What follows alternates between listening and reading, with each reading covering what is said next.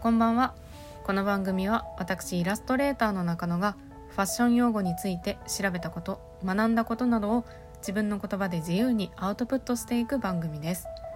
ラジオトークというアプリから配信しています。今回の用語はチャンキーです。チャンキーとは英語でずんぐりとしたとか厚ぼったい分厚いという意味です。ちなみに歌手のブルーノ・マーズの曲の中にも「チャンキー」という題名の曲がありまして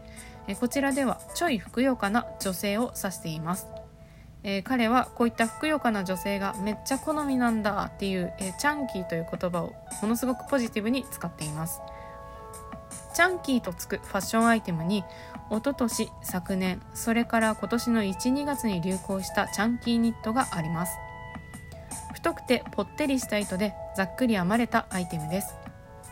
他にも2015年頃に流行ったヒールの厚さが2 3センチというチャンキーヒールや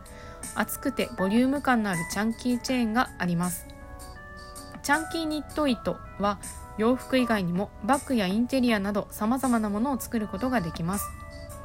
チャンキーニットの中でも糸の厚さが2センチぐらいあるものを使ったマンドゥーバッグという大きい網目のカバンが韓国で大流行しているようで SNS とか動画でもよく見かけるようになりました。